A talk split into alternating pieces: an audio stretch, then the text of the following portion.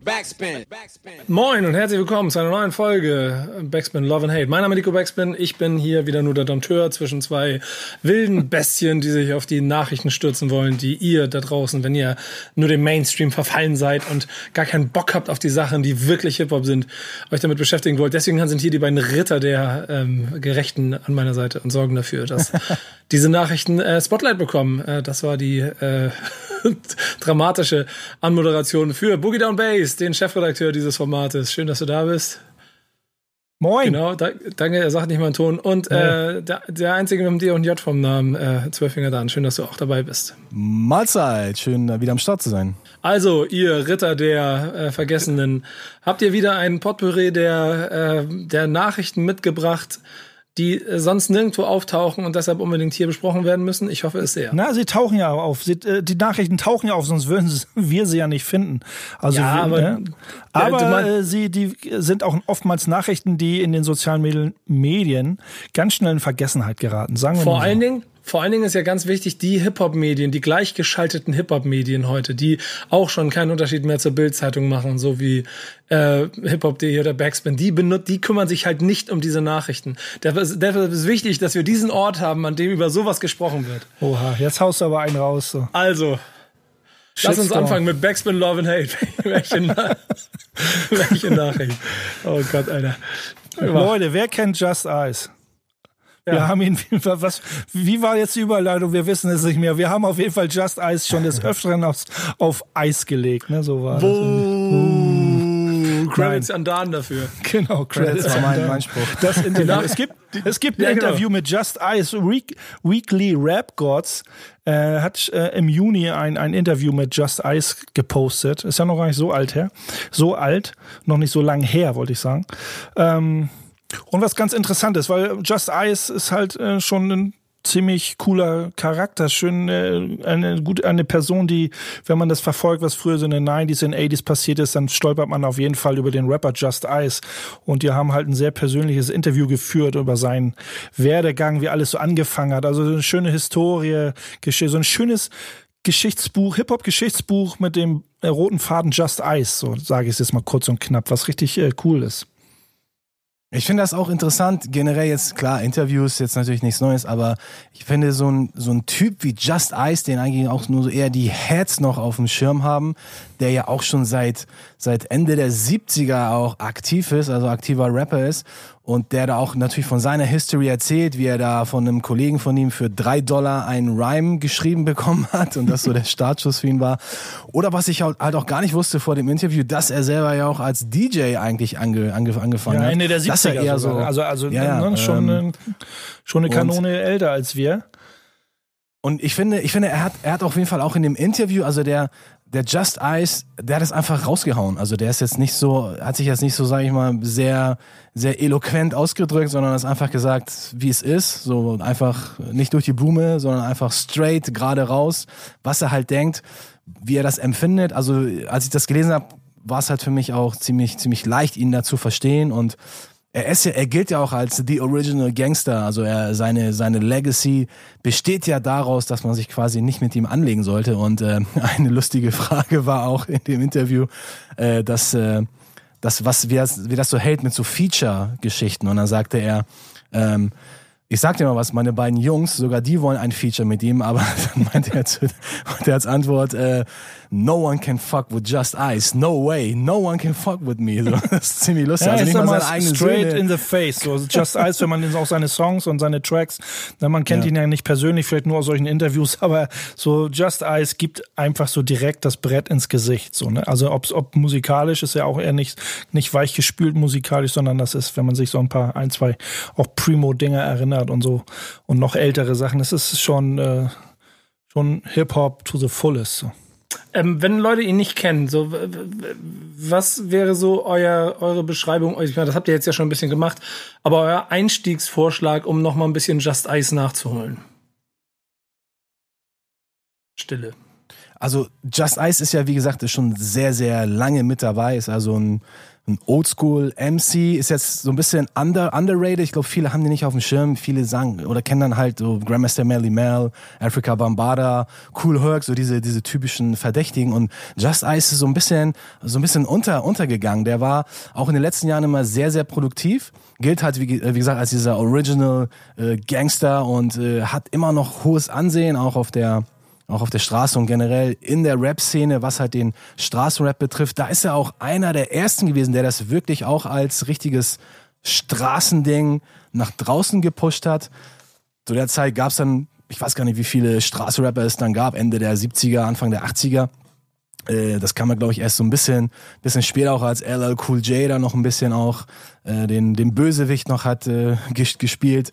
Und äh, ich finde es ich find's eigentlich ziemlich schade, dass diese alten Leute nicht noch mehr Aufmerksamkeit bekommen, weil so eine Seiten wie halt Weekly Rap Guards, die beschäftigen sich ja auch zum Glück ja auch mit solchen, mit solchen äh, Nischenthemen oder mit solchen Nischenkünstlern, würde ich mal sagen, die man sonst halt auch selber als Head vielleicht irgendwie gar nicht mehr wirklich auf dem auf den Schirm hat. So, also wenn du, was, keine Ahnung, 20, 25 Jahre, 30 Jahre nichts mehr von den Künstlern gehört hast und auf einmal stolperst du über so ein Interview, da, da lacht das Herz. Also ich habe das, als ich es gesehen habe, dachte ich so ein Just Ice Interview. Verdammt, stimmt, den gibt's ja auch noch. Was, was macht denn der eigentlich? Das ist wie so ein bisschen wie diese Rubrik, die man so kennt. Was machen eigentlich die Stars von 1999 heute? Das ist aber auch so, dass man Just Ice oder ich, obwohl ich schon extrem lange dabei bin, auch, auch in den 80s gestartet bin, dass Just Ice, wie du schon sagst, Dan, dass er mir in den Anfangsjahren so gar nicht so richtig bewusst war, sondern dass auch erst so in den 90ern so, dass so, äh, dass das irgendwie, dass man beim Diggen oder irgendwie irgendwie allgemein auf Compilations oder irgendwie taucht der Name Just Ice auf und beschäftigt man sich damit. Hatte immer irgendwie, da hatte man schon den Touch. Wenn man das so, zurückreflektiert aus heutiger Sicht, denkt so, okay, Original Gangsters war, er hat es ja immer schon ein bisschen so genannt und sich selber auch so betitelt, aber das war dann so, so ein bisschen spielerisch und wenn man das so, ne, die Puzzlestücke auch mit so einem Interview, wenn man das jetzt so eins zu eins liest und das ist schon ein sehr cooles Interview, gut geschrieben und ähm, kommt schon sehr seriös rüber und dann sagst du, okay, ähm, das ist Just Ice. So, äh, das, das, so ein Interview kann wie so ein Puzzlestück äh, dienen, so, ne, was man noch braucht, um so einen Charakter irgendwie zusammen, so ein Bild wieder zusammenzufügen. Und das, das hatte ich halt das Gefühl, als es jetzt äh, vor paar Wochen auf den Markt kam, das Interview, mit den ganzen Anekdoten, die er so äh, erzählt ja. hat, ne? Auch seine Meinung zum, zum Gangster-Rap und so. Und er sagt so, ja, ne, das hat Rakim das auch gesagt, so, äh, echte Gangster erzählen nicht darüber, was sie tun, so, ne. Mhm. So, scheiß auf ja. die ganzen Gangster-Rapper, so in dem Sinne, also können über Quatsch reden, aber äh, wenn es wirklich ne? Und er ist verified, hat er ja auch geschrieben. So, ne? Er hat schon viel Mist gebaut. Aber darüber redet man halt nicht. Und darüber rappt man schon gar nicht so. Der Auf jeden Fall für euch, falls ihr die Diskografie von dem jungen Herrn nochmal checken möchtet, Back to the Old School, das war so sein äh, All-Time Classic. Und schon damals in den 80ern hieß das Back to the Old School. Wahrscheinlich werden jetzt viele sagen, äh, Old School, da kenne ich nur Tupac und Biggie, aber es gab auch eine Old School vor der Old School, eine True School und so weiter. Also Back to the Old School, richtig cooles Album. Hört euch das mal an. Ihr glaubt nicht, dass das in den 80s entstanden ist. Also vom Sound her und so, wie er da abgeht das ist absolut äh, seiner Zeit voraus. Das ist genau das, worauf ich gerade hinaus wollte, dass ähm, ähm, man die Diskografie äh, da ja mal ein bisschen decken kann. Ich, es gibt insgesamt zehn Alben, also mit EP und so, die er gebracht hat.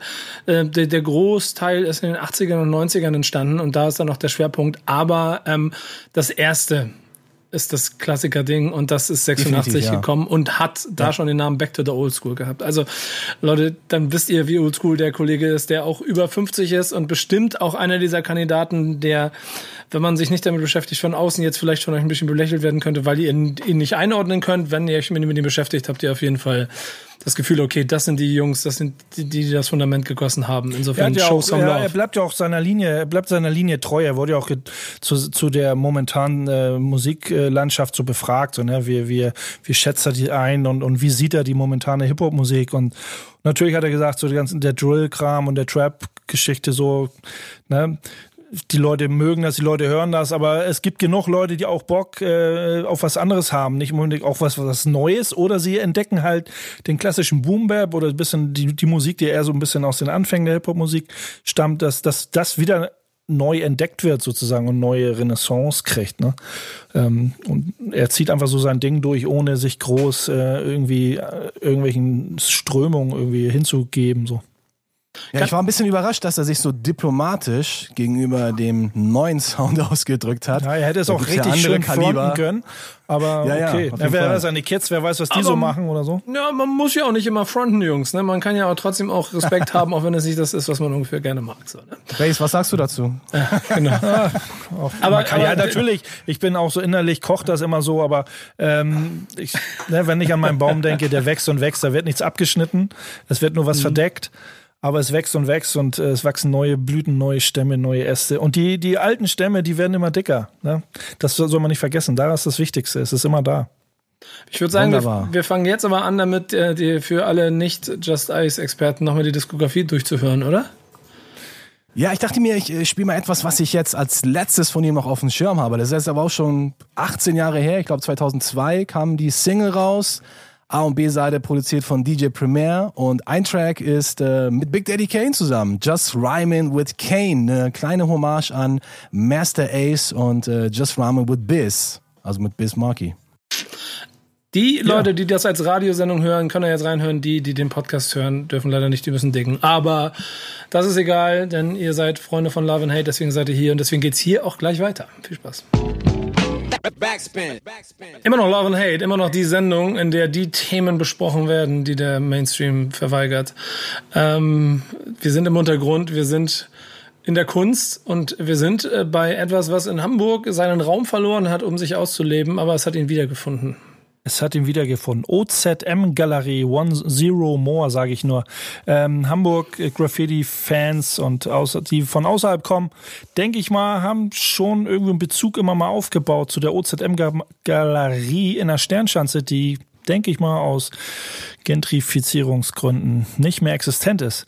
Aber ja, da, gibt's, da ja. sind wahrscheinlich irgendwelche Wohnhäuser entstanden da, wo vorher die Galerie in den alten Gebäuden waren. Ne? Also irgendwas wird da gebaut bestimmt. Müssen uns, äh, man muss dann leider ehrlich sein. Ich glaube, also es ist ja in jeder, jedem Viertel so, wo irgendwie Geld gemacht werden kann. Also aus so einer Galerie, die vielleicht wenig abwirft oder wenig dem Grundstücksbesitzer bringt und der irgendwie natürlich die die Immobilienhaie, die auf der Suche sind äh, nach geilen in Anführungsstrichen geilen Wohnraum, den man teuer verkaufen kann. Und da sind äh, aber, wir sind jetzt in Hammerbrook, in Hammer Brooklyn.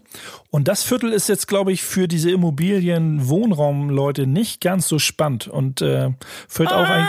Na, weiß ich nicht. Also da sind ja sehr viele, Bü also sehr viel Bürokram, der auch natürlich äh, interessant ist. Und wer weiß, wohin die Hafen City schwappt, die ist ja gleich in, in, in, in Wurfweite sozusagen, Hafen City, Hammer, Brooklyn.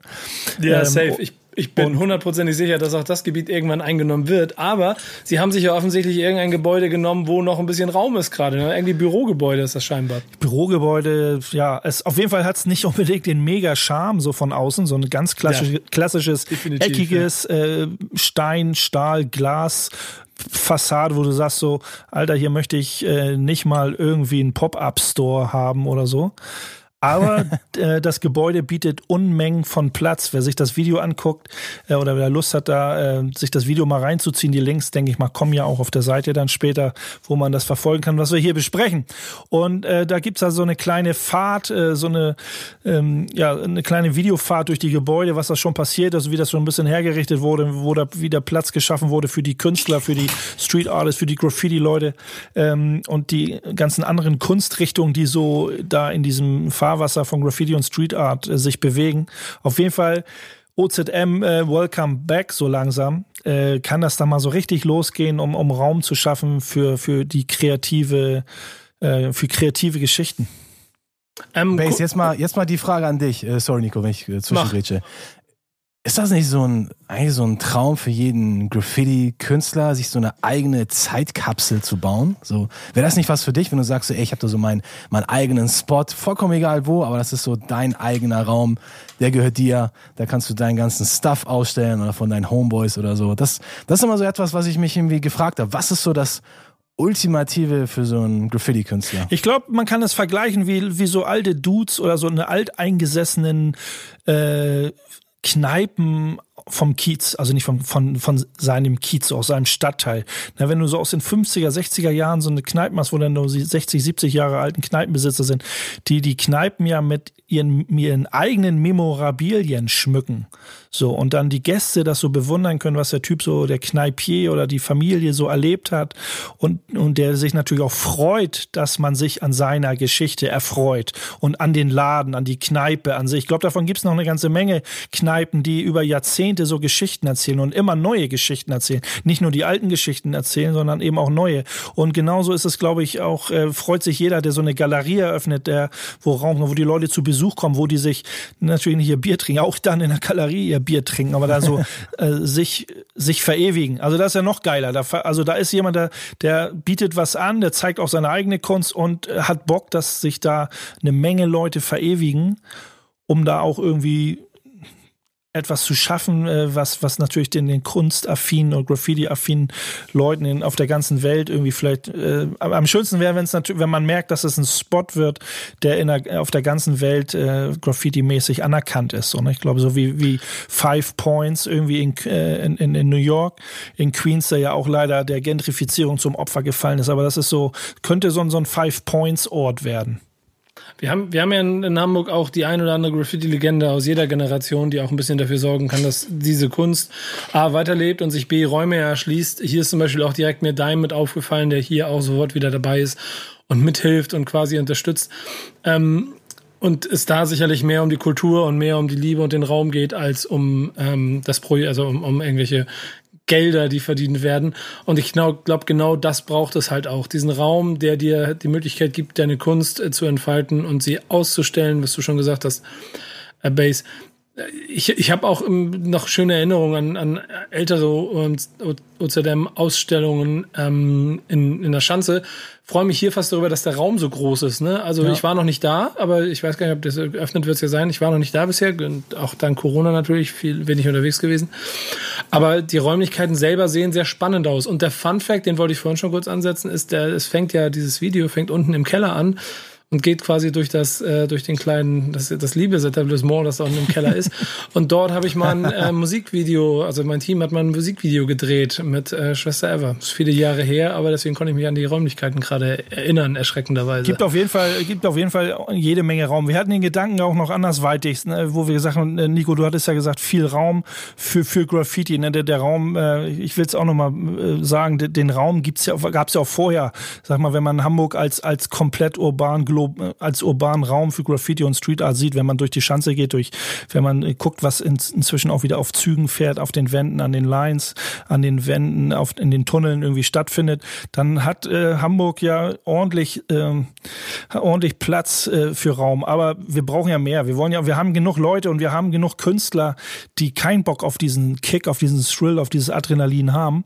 Oder parallel wollen sie sich halt anders entfalten, um auch zu zeigen, äh, was Graffiti alles kann kann und nur, äh, nur die Graffitis auf den Zügen, also auf dieser illegalen Ebene, die auch natürlich äh, ihre volle Daseinsberechtigung hat und wichtig ist für, für die Kultur, für die Szene an sich, so komisch es klingt, aber das illegale Graffiti äh, darf äh, durch, durch legale Wände auch nicht aussterben und wird es auch nicht aussterben oder irgendwie verdrängt werden.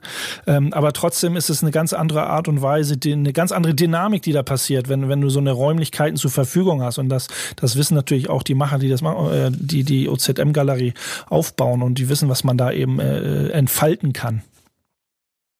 Ja, wirklich. Also ich, ich, ich freue mich drüber. Es ist auch immer wieder schön zu sehen, ähm, dass auch dann generationsseitig alle mit dabei sind und versuchen, das Ganze mit und zu unterstützen.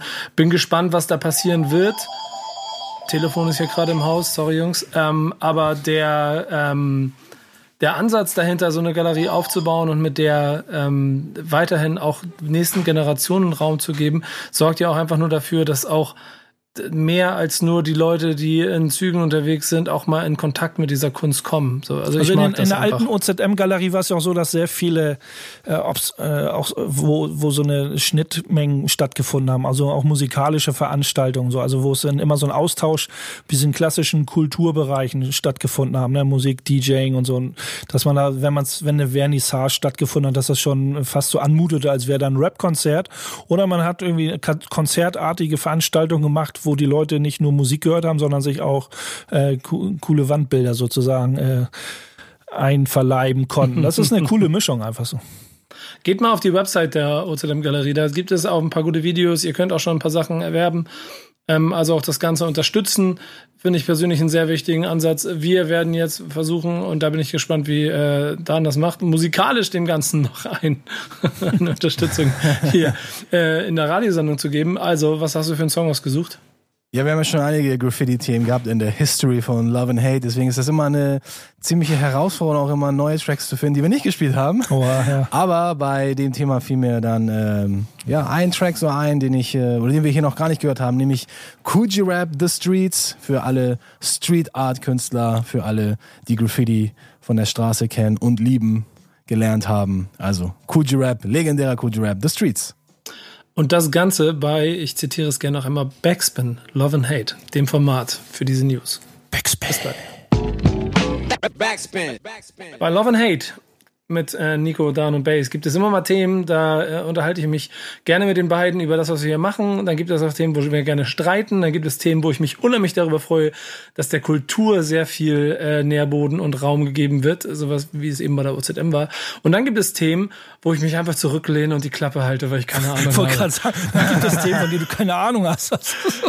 genau. Und das mache ich jetzt. Ich übergebe das Wort an euch, denn ja, ich habe keine so, Ahnung. Was, so, so, so, irgend, so ein, irgend so ein neues äh, Mixergerät ist auf dem Markt. Und äh, ja, Jungs, sagt, ob das geil ist. Ja, ob's geil ist, wissen wir nicht, aber. Ich trinke so lange ein. Dan, wo ist der DJ? Soll ich was dazu sagen? Ja, auf jeden Fall. Also, also ich muss ja sagen, ich find's ja, ich find's ja cool, dass Vestax, geht ja jetzt erstmal um, um die Rückkehr von Vestax, einer, einem renommierten Hersteller aus Japan in Sachen DJ-Equipment, der ich würde sagen, in den 90ern und auch äh, in den Anfang 2000ern so ein bisschen den Mixer-Markt beherrscht hat. Ich glaube, ich glaube, äh, Vestax hat, hat das so ein bisschen revolu ah, revolutioniert, evolutioniert vielleicht evolutioniert. Ja, ja, ja. Also die haben schon so einen Mega-Schritt, so als so in den Anfang, Mitte der 90er und auch, auch als die, als die ganzen äh, DJ-Battles auch richtig groß, ne, DMC und alles, was da äh, auf dem Markt war, und die ganzen Meisterschaften rund um den Globus und das wurde auch erkannt und, und natürlich hat, hat man damals auch schon Feedback von den DJs bekommen und hat sich das Feedback an den, an diesen Veranstaltungen geholt und Vestax waren dann so, welche so, okay, wir, wir bauen jetzt nicht irgendwie so ein, so, so, so ein Disco-Mischpult, wir bauen ein DJ-Mischer für den DJ, für den Hip-Hop-Scratch-DJ. Das war schon, es gab schon das, ne, diesen klassischen Gemini MX 2200, wo auch man sagt, das ist so ein ganz klassischer Battle-Mixer, aber äh, ähm, da war die Technik eben auch schon veraltet und äh, da hat sich Vestax das auch noch angenommen und dann äh, hat das richtig, äh, hat, haben die richtig Radau gemacht, so, ne, mit, mit richtig guten, fetten Produkten. Naja, auf jeden Fall, Vestax ist jetzt wieder da. Base hat ja jetzt die, die History so ein bisschen äh, zusammengefasst und die sind aber unter einem neuen Namen da. STPVX. Was auch immer das bedeuten Firma. soll. Ey. Was auch immer, ja. Steht wahrscheinlich von der Abkürzung. Ja, und die haben sich mit einem brutalen HiFi-Mixer jetzt zurückgemeldet, wo ich mich äh, an den Kopf gefasst habe und gesagt habe, was soll das Ganze? Ich meine, wenn ich eine Legacy habe wie Vestax und die dann übernehme und in einem neuen Gewand wieder zurück auf dem Markt erscheine und dann, dann bringt doch kein Mixer raus, der haltet euch fest 10.000 Dollar kosten soll. Ja, die, die haben ja so ein bisschen, die haben jetzt so einen Mixer. ja, ich habe auch gedacht so, das habe ich gar nicht geschnallt, weißt du, und dann so äh, 10.000 Dollar für einen Mixer, wenn man die Bilder sieht. Also jetzt, da ist jetzt irgendwie keine Zeitmaschine verbaut, ne? Oder irgendwie kein, keine Ahnung, ja, kein, ich, äh, kein Gerät, was den Krebs besiegt oder so. Es ist ein einfacher also Mixer, also es ist auf jeden Fall ein Edel. Also man, wenn man jetzt so ein bisschen so verschiedene ähm, so das so ein bisschen vergleichen würde, dann würde man auf den Begriff Edelmixer kommen, so. Spricht der Westack spricht ja, glaube ich, selber davon, dass, dass es quasi in die Kategorie Edelmixer gehört, was auch immer das ist. Wie tauglich das denn für den ist und wie viele potenzielle Kunden es gibt. Ich freue mich auf jeden Fall, äh, dass Vestax wieder äh, unter einem neuen Firmennamen oder irgendwie, ne, das ist Vestax auch die Anordnung der, der Farben und Größe der Buchstaben. Das ist, wenn man einfach nur, was hier STPVX sehen würde, das Logo, weiß man eigentlich als, als äh, Nerd, so als Vestax-Liebhaber von damals sofort, äh, das ist doch Vestax. Vestax. Und ich bin eigentlich, als ich das Ding gesehen habe und den Artikel gesehen habe, bei Amazona haben sie das halt so getestet, oder so ein Vortest, ähm, dass, dass sie halt Vestax davon geschrieben hat, da kommt eben, kommt eine ganze Produktpalette halt so, ne? Und da bin ich halt, da bin ich gespannt drauf. Gar nicht dieses große Megateil da, was sie da für 10.000 Dollar jetzt unter die Leute äh, bringen wollen, sondern was bringt Vestax noch mit? So, was schippert noch im Fahrwasser von diesem Teil? Da, da bin ich richtig gespannt drauf.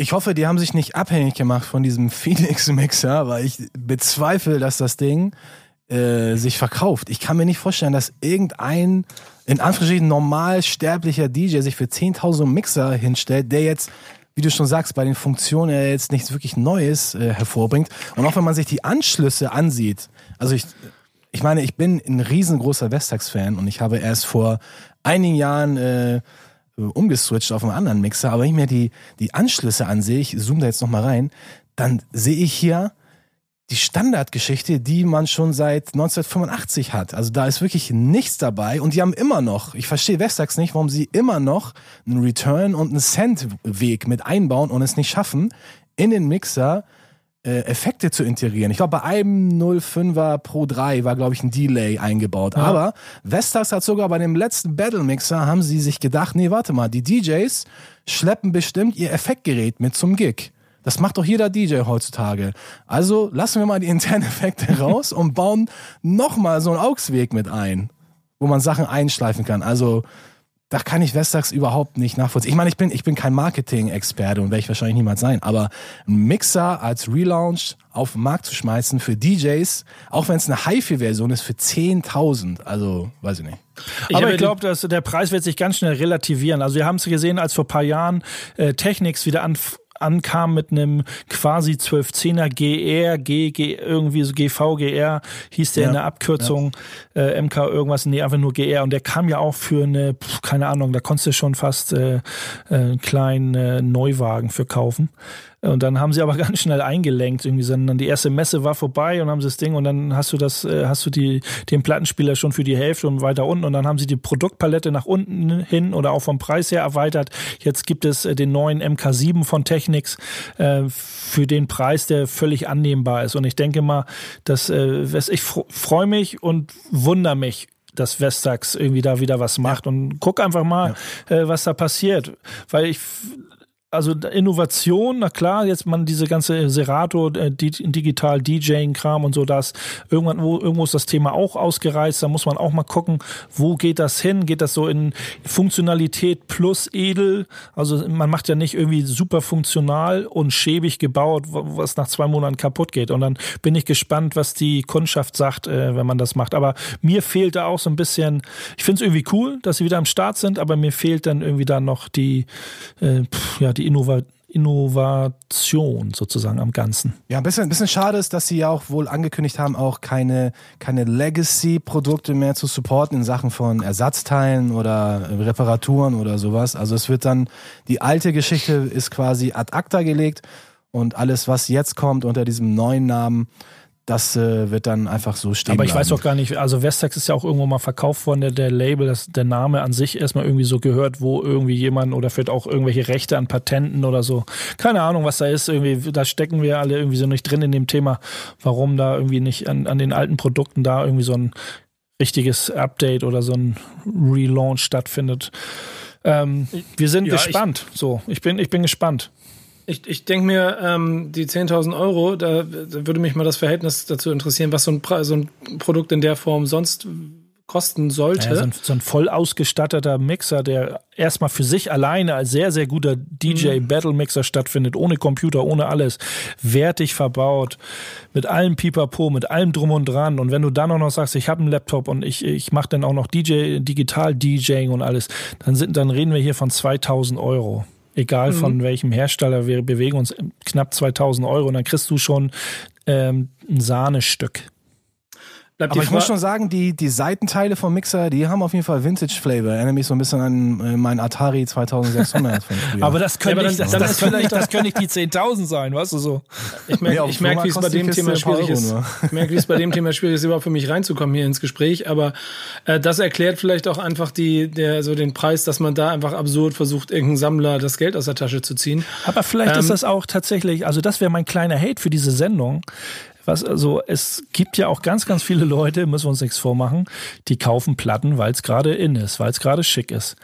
Die einfach zu viel Geld haben, die irgendwie einen Job haben, der auch, oder irgendwie mit Hip-Hop gar nichts am Hut oder mit Musik oder mit Platten sammeln und sagen so, ach so, und den irgendwelchen Trends folgen und einen teuren Plattenspieler zu Hause haben und so, so das äh, Beatles-Album nochmal irgendwie in verschiedenen Auflagen äh, und dann sagen, aber hier so ein schöner DJ-Mischer, das ist doch schön irgendwie Retro-Look und dann gucken sie und schwupp landen sie bei Vestax mit so einem schönen Gold-Finish und äh, 10.000, ach Quatsch, das ist ja ein Viertel von meinem Monatsgehalt, das mache ich mal eben. Kann sein. Ich, ich gehe davon aus, dass es auf jeden Fall High Price. Ich meine, wir reden ja auch von Japan. Da gibt es vielleicht jemanden, der High Price Bock hat, sich das hinzustellen. Der zweite Punkt ist der, wenn, äh, wenn du dann gesagt hast, es ist ein bisschen schade, dass der Support für äh, Vintage-Geräte abgestellt wird, es ist deine Chance, Bastelbase, ne? Kannst, kannst ein bisschen schon dabei. Ich horte sowieso schon Teile. Also ja, aber das wäre nicht der erste Vestax-Mixer, der erste Vestax-Mixer, äh, ja, ja, den das, ich repariere. Das, das, weiß ich ja alles. Aber jetzt geht's ja darum, ganz offiziell die so, Bastelbase.de Seite Your Vintage Vestax äh, Bastel Support. Nee, wenn, wenn dieser Druck dann stattfindet, ne, dann, ja. verliere ich die Lust, es zu machen. Also es muss, ja, es muss entspannt bleiben und dann macht es auch Spaß, die, die, die, die Kultur. Es ist ja für mich auch so eine Leidenschaft, die, die Homies und die Kultur zu unterstützen. Wenn ein defekter DJ-Mixer ist von einem Hip-Hop-Dude oder einem Plattenspieler, das ist so mein Support an die Kultur, dass es mit den Jungs und dem Equipment halt weitergehen kann. So. Äh, welcher Song ist eigentlich Support für die Runde jetzt hier? Ja, ich dachte mir, bei dem Thema gibt es nur einen DJ, der das Ding wahrscheinlich sich reinstellen könnte, äh, was ich zu Hause in sein DJ-Set. Graham Mixer DST, Oldschool-Legende. And the Infinity Rappers, The Grand Mixer cuts it up. Oldschool in the house. Ich bin gespannt, ob er bereit wäre, die 10k auszugeben. Ähm, falls es Beweisfotos gibt irgendwo, finden wir es raus. Ansonsten jetzt viel Spaß mit dem Song. Backspin. Ähm, ich mag heute bei Love and Hate hier mit äh, dem Chefredakteur Boogie Down Bass, dem äh, DJ und Plattenumdreher Zwölffinger Dan und mir, dem ähm, heute etwas defensiveren Host, dass wir sehr viel Graffiti heute haben. Denn ähm, das ist, ey, ich, ich finde die Themenauswahl ganz schick, aber wir sind sehr Graffiti-lastig, aber deswegen ziehen wir es jetzt noch gnadenlos durch. Denn ähm, wir waren auch zusammen schon ein paar Mal in New York. Es ist die Stadt, in der ich immer wieder auch äh, die, die wirklich Hip-Hop-Gefühle kriege. Und ich war sehr traurig, als Five Points gestorben ist. Und ich bin immer auf der Suche nach neuen Pieces in der Stadt. Und ich habe immer das Gefühl gehabt, es wurde über die Jahre immer weniger. Ähm, aber es scheint so, als äh, ist ein Virus ausgebrochen, oder? Der Coronavirus leider ist ausgebrochen, hat, äh, hat seine hat seine guten und seine schlechten äh, Seiten irgendwie auf irgendeine Art und Weise.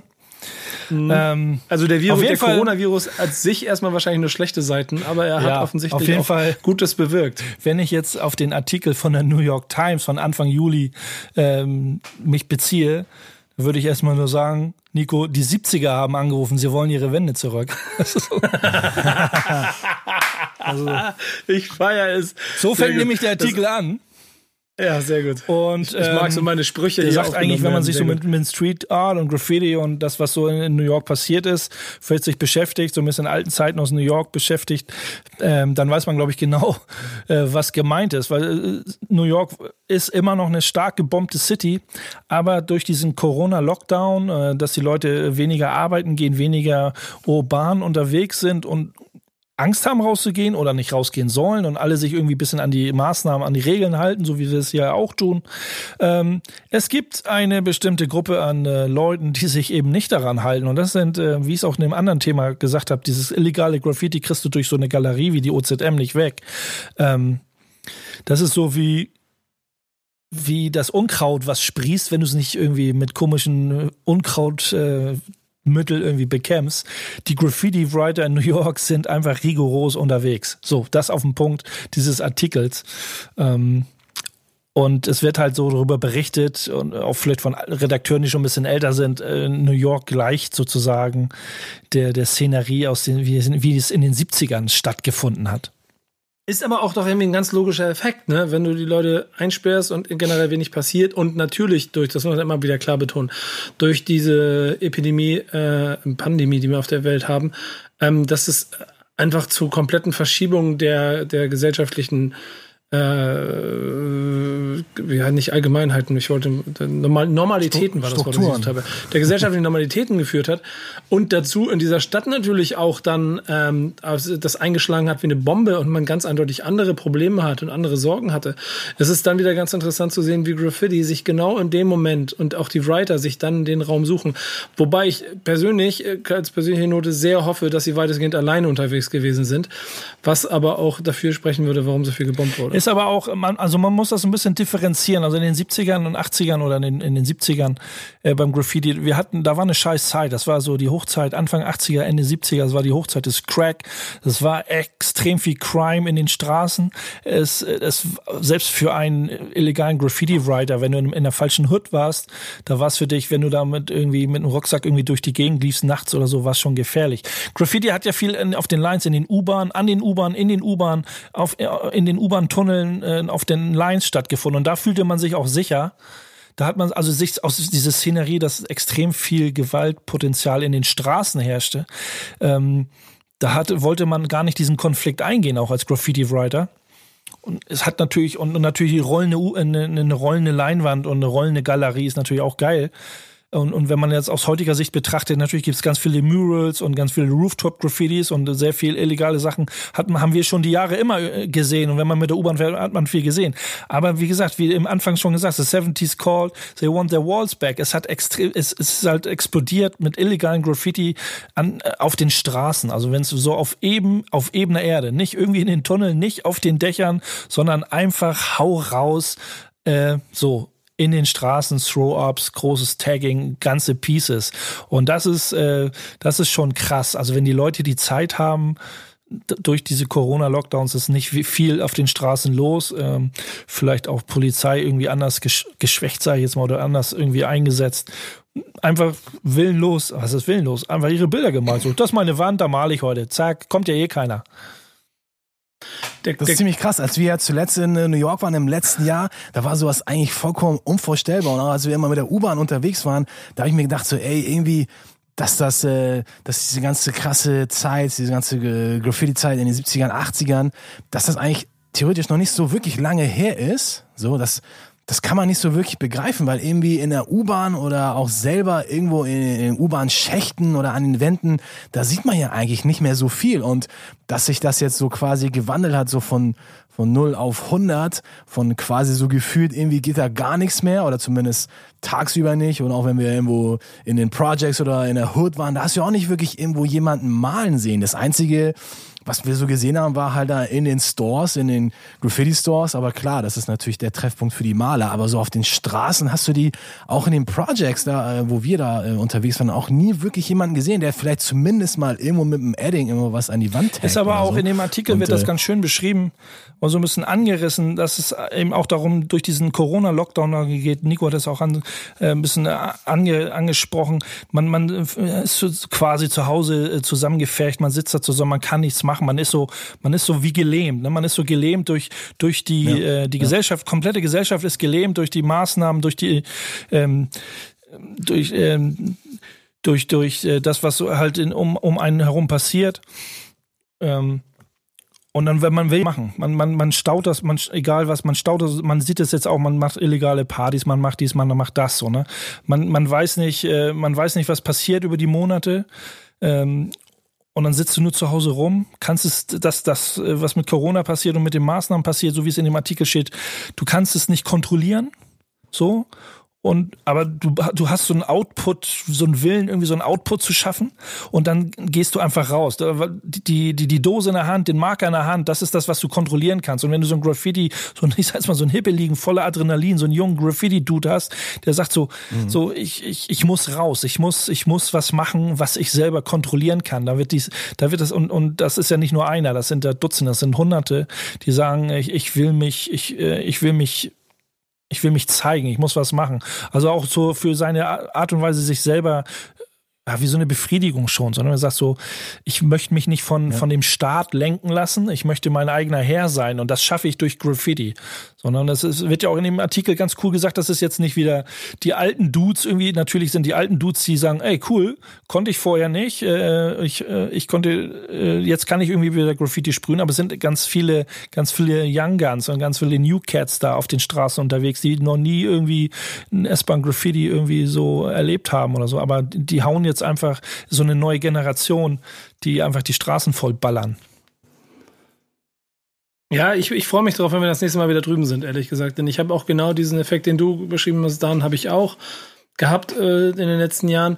Ich hatte das in Paris, als ich mit Back to Tape letztes Jahr da unterwegs gewesen war, ganz, ganz schlimm, weil die ganze Stadt vollkommen bereinigt wurde. Und es ist natürlich, ähm, wenn man, also wir sind jetzt hier innerhalb der Hip-Hop-Szene und da wird auch jeder die Liebe für Graffiti haben, insofern müssen wir da jetzt nicht groß was zu erklären.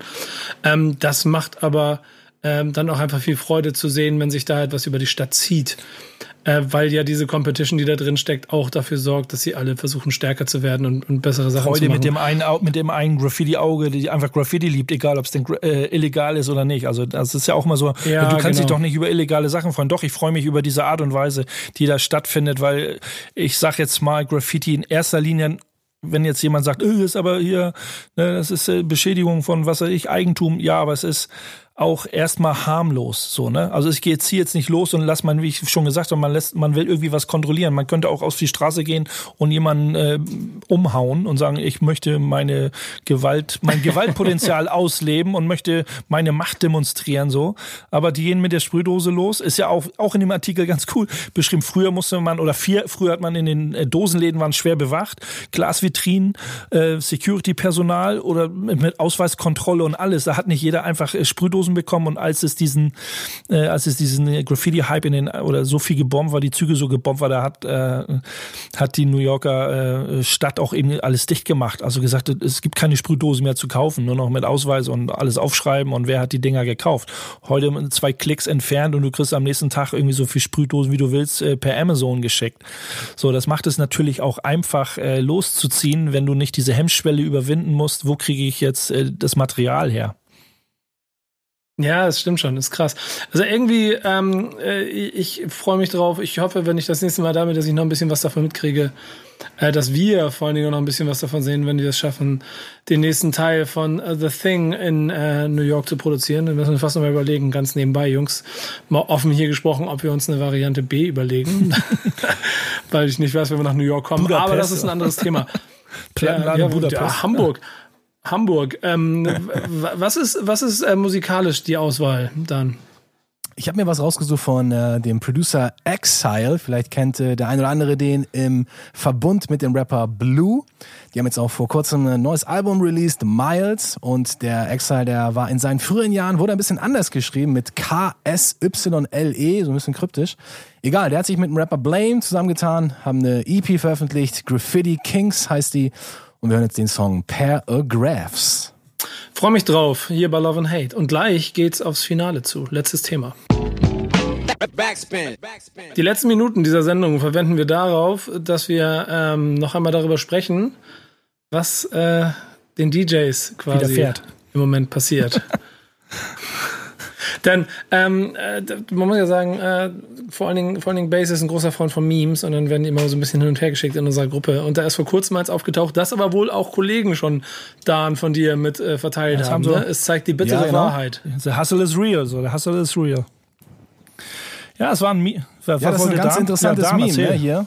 Ja, ja, ist äh, ziemlich interessant und äh, ich finde es auch so ein bisschen, also ein bisschen Galgenhumor dabei, wenn man das von DJ-Kollegen auch irgendwie mit äh, lachenden Smileys und so äh, gepostet sieht. Äh, auf dem Meme sieht man einen DJ, der halt auflegt im Jahr 2019 und im nächsten Jahr sieht man ihn dann, also 2020, wie er dann den Abwasch macht und der Teller, den er dann abwäscht, der dient dann halt als Schallplatte. Und ja, ist schon ein bisschen äh, Galgenhumor. Ich meine, letztendlich kann man es ja nur mit Galgenhumor nehmen, kann ja, man kann ja nicht wirklich was anderes machen. Aber ich muss sagen, es betrifft ja zum Glück nicht jeden DJ. Es gibt ja auch Radio-DJs, die sind ja zum Glück so ein bisschen außen vor und äh, ich kann mich zu dieser glücklichen äh, Schicht von Radios äh, mit dazuzählen. Ja, auch. Ja, es ist, ja, es ist ja, wie du schon sagst, es ist ja auch die schwierige Situation, in der wir uns gerade befinden, dass du schon irgendwie, äh, wenn du, es bleibt dabei, wenn du nicht, wenn du nicht äh, ähm, A, vielleicht einen besonders großen Namen hast oder Dinge machen kannst, und B, dann auch nicht die Plattform wie Radio, dass du im Moment als DJ relativ Aber guck mal, jetzt, bist. Ich jetzt, sehe so. Äh, ja. Entschuldigung, Nico. Ja, mach. Ähm, wir fangen jetzt mal mit ganz kurz mit ein bisschen Querdenken an. Lass uns doch mal, da steht ja 2019 ist es noch, der DJ 2020 äh, hat, kann er keine DJ-Jobs mehr machen und äh, okay, sitzt da, macht den Dishwasher sozusagen.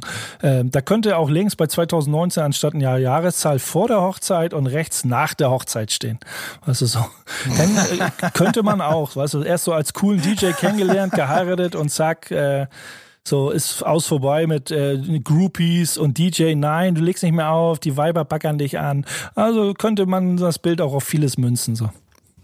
Oder auch wenn man zum Beispiel Vater geworden ist. Ja, oder, man wird halt älter, sagt, nee, ich mag da nicht mehr diese Party-Exzesse ja, Party irgendwie so. Aber so jetzt die, natürlich Corona-Lockdown und die ganzen Scheiße, die da um uns rum passiert, ähm, das ist schon, wie Dan schon sagt, Geigenhumor.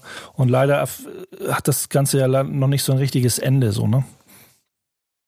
Nee, ich glaube, da werden wir noch ein bisschen länger was von haben. Und äh, wann es das nächste Mal überhaupt die Möglichkeit gibt, im Großen und Ganzen, äh, im großen Stil das zu machen und wieder aufzulegen und Partys regelmäßig zu machen, das wird. Sind ja äh, kleine Veranstaltungen, ist cool, ne? Also man erlebt das immer wieder, so kleine, auch wo man versucht, diese Maßnahmen mit Abstand halten und sowas.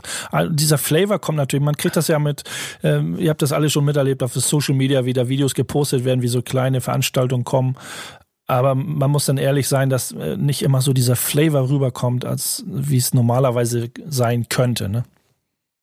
Ja, aber, aber so. alles hat ein Ende und leider auch gleich Love and Hate. Nicht, dass wir hier unsere Sendezeit äh, aus dem Blick verlieren. Nee, nee, genau, deswegen wollte ich, ich wollte eigentlich auch noch zu den, zu den abschließenden Worten kommen, dass solange dann nicht irgendwelche Leute wieder große illegale Veranstaltungen machen und dann äh, da die DJs einmal auflegen dürfen, sorgen sie dafür, dass 100 andere es die nächsten fünf Monate nicht mehr können, weil die Pandemie wieder ausgebrochen ist.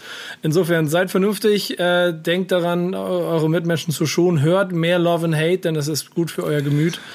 Äh, und vor allen Dingen den letzten Song, den Dan ausgesucht hat.